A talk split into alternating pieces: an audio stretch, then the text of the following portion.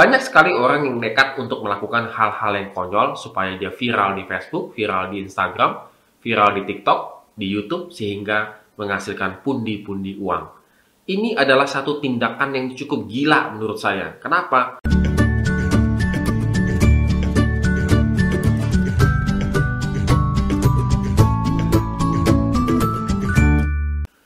Shalom Good Readers, hari ini kita kembali merenungkan firman Tuhan. Tetap semangat, tetap optimis. Apa pun yang terjadi dalam kehidupan kita, kita pasti dilindungi dan dipelihara oleh Tuhan karena kita setia kepadanya. Kita akan membaca dari dua Raja-Raja pasal 9 ayat 1 sampai dengan yang ke-29. Agak panjang ya, tapi kembali lagi tetap semangat dan setia membaca firman Tuhan. Pada hari-hari ini, saya rasa banyak sekali orang yang nekat ketimbang berani antara nekat dan berani sungguh luar biasa berbedanya begitu ya. Banyak sekali orang yang nekat untuk melakukan hal-hal yang konyol supaya dia viral di Facebook, viral di Instagram, viral di TikTok, di YouTube sehingga menghasilkan pundi-pundi uang. Tetapi banyak orang yang berani melakukan kebenaran walaupun dia tidak menjadi viral. Di sini salah satu perbedaannya. Pada hari ini kita akan melihat bagaimana Elisa menyuruh hambanya untuk mengurapi Yehu menjadi raja. Ini adalah satu tindakan yang cukup gila menurut saya. Kenapa? Karena masih ada Ahab, keturunan Ahab Ahasia yang menjadi rajanya resmi begitu. Jadi kita bisa kita kita bisa kebayang ya, bagaimana tindakan nekat. Apakah nekat? Tidak, saya rasa tindakan beraninya si Nabi Elisa untuk mengurapi Yehu, seorang panglima. Memang sih Panglima posisinya tinggi ya, paling tinggi.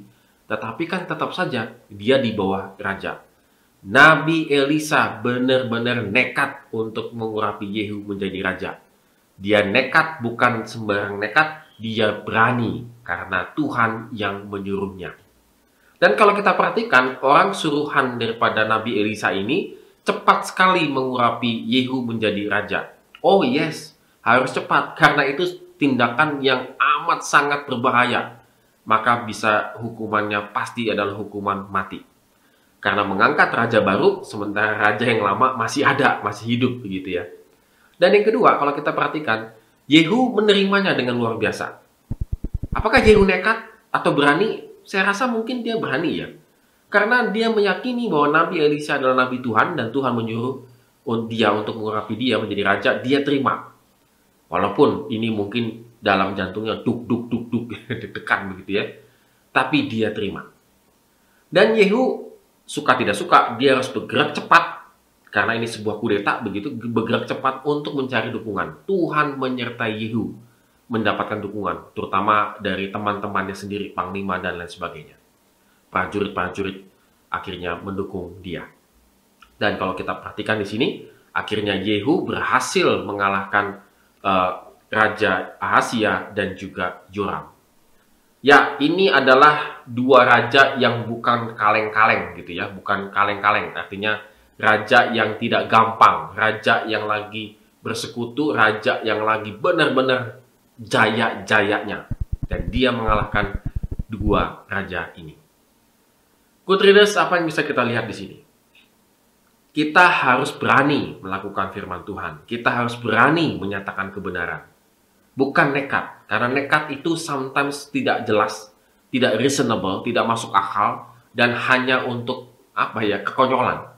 Tetapi kalau kita berani melakukan firman Tuhan, kalau kita berani untuk berubah hidup kita, maka jelas itu adalah perintah Tuhan. Backupnya kita adalah, backing kita adalah Tuhan.